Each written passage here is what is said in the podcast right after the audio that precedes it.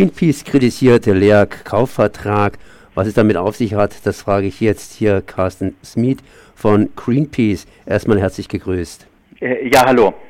Ja, ähm, um was geht es denn hier überhaupt? Es geht um Ostdeutschland, das heißt um den Bergbau, Tagbergbau von Braunkohle.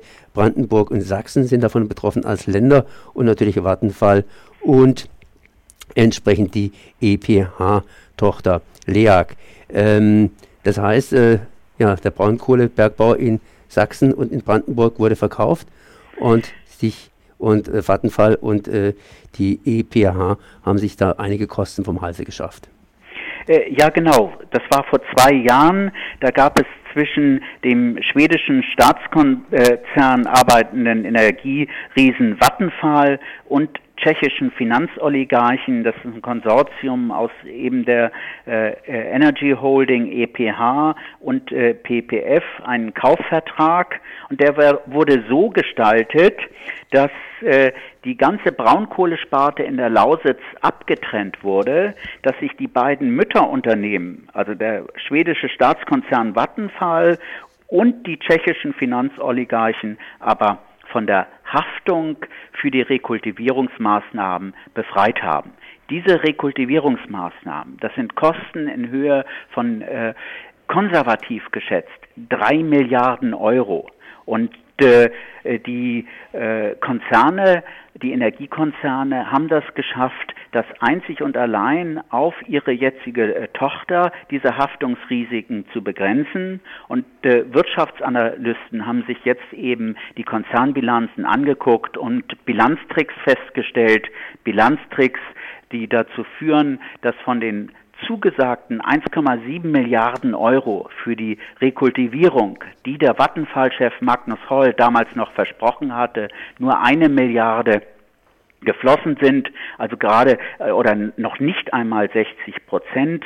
Außerdem konnten die äh, Analysten feststellen, dass äh, äh sich die tschechischen Finanzoligarchen haben 500 Millionen Euro äh, gutschreiben lassen für das ganze Geschäft. Äh, das heißt, äh, letztendlich steht da jetzt eine entkleidete kleine Firma, die überhaupt nicht äh, die finanziellen Mittel hat, um die Rekultivierungskosten zu begleichen. Und die Konzernmütter sind aus der Geschichte gut raus. Und im Gegenteil schreiben sich auch noch wegen dieses dreckigen Deals Gelder in ihren Bilanzen gut. Das ist ein richtig dreckiger Deal. Und wir kritisieren jetzt die Landesregierung und fordern ein, dass sie Sicherheitsleistungen von der LEAG, dem aktuellen Bergbaukonzern, einfordern müssen, um die Gelder zu sichern oder das noch zu sichern, äh, was noch zu sichern ist. Das heißt, um es nochmal auseinander zu friemeln, äh, zwei Mütter, die ihre Tochter ohne Mitgift in die Fremde schicken. Äh, ja, kurz zusammengefasst, ja. Ähm, äh, es ist im Detail komplizierter, aber auf jeden Fall ist es ein ganz dreckiger Deal, wo sich eben die Mütter von der Haftungsverantwortung entzogen haben und äh, die LEAG alleine äh, darstellen lässt. Und es besteht ein hohes Insolvenzrisiko, was letztendlich dann auf den Steuerzahler, auf die äh, Bürger alle zukommt. Man redet ja immer vom Vaterstaat. Was hat denn der Vaterstaat oder die Väterstädte dazu zu sagen? Brandenburg und Sachsen konnten sie bei diesem Deal überhaupt nicht mitmachen. Und wir müssen das ja auch im europäischen Rahmen sehen. Schweden und Tschechien äh, mischen ja da auch irgendwo als Hintergrundstaaten mit. Und dann sagen wir einfach, äh, die, ja, die Europa ne, auf dem Stier, was ist denn da los?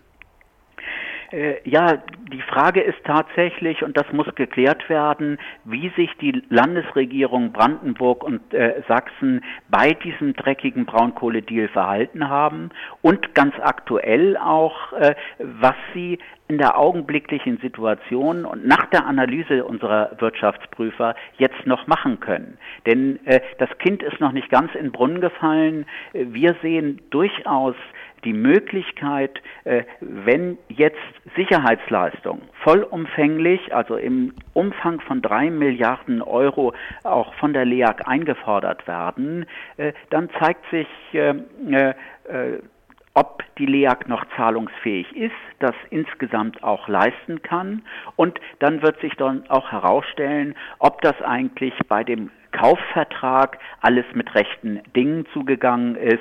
Äh, noch äh, gibt es, wenn die Landesregierungen han handeln, Möglichkeiten auch auf diese Gelder zuzugreifen. Aber wegen den europäischen Konzernen, den Schweden und den Tschechen, ist das ein ganz, ganz schwieriges, komplexes Rechtskonstrukt, äh, was äh, man da äh, im Detail analysieren müssen.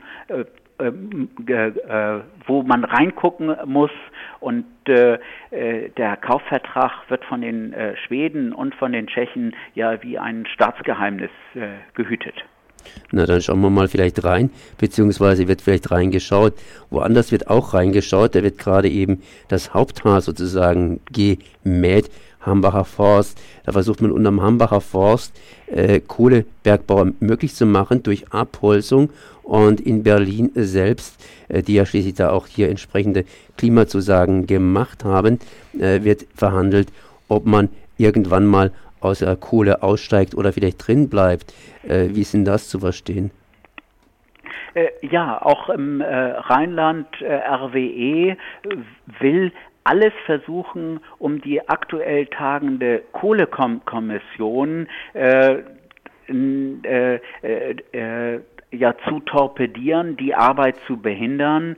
Äh, sie äh, beharren darauf, äh, jetzt noch einen Teil des Hambacher Waldes abzuholzen. Ein wunderschöner, uralter Naturwald, der aus unserer Sicht auf jeden Fall erhalten werden muss.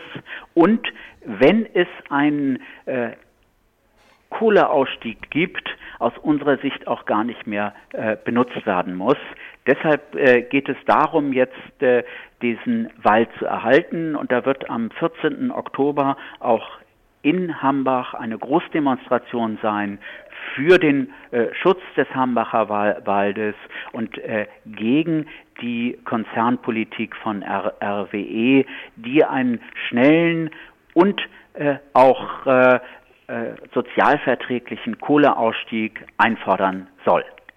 Ich springe nochmal schnell in den Osten. Das heißt, die Geschichte mit LEAG, die ist praktisch äh, so ähnlich. Das heißt, äh, entweder geht es mit der Kohle weiter, dann könnte die LEAG praktisch ihre Renaturierungskosten eventuell selbst erwirtschaften. Das sind ja Rückstellungen, die da gebildet worden sind, die praktisch nicht irgendwie mit Substanzen unterlegt sind. Das würde aber heißen, dass das Klimaschutzabkommen praktisch vergessen werden kann und dass es mit der Kohle weitergehen müsste oder die entsprechenden Länder, sprich Steuerzahler, müssten eben für die Kosten aufkommen. Na, das stimmt nicht ganz so, denn im Moment macht die LEAG ja miese. Sie haben ähm, im Wirtschaftsjahr 2016 100 Millionen miese gemacht äh, im Braunkohlegeschäft. Also das heißt, da wird im Moment gar kein äh, Cashflow, äh, keine Gelder erwirtschaftet.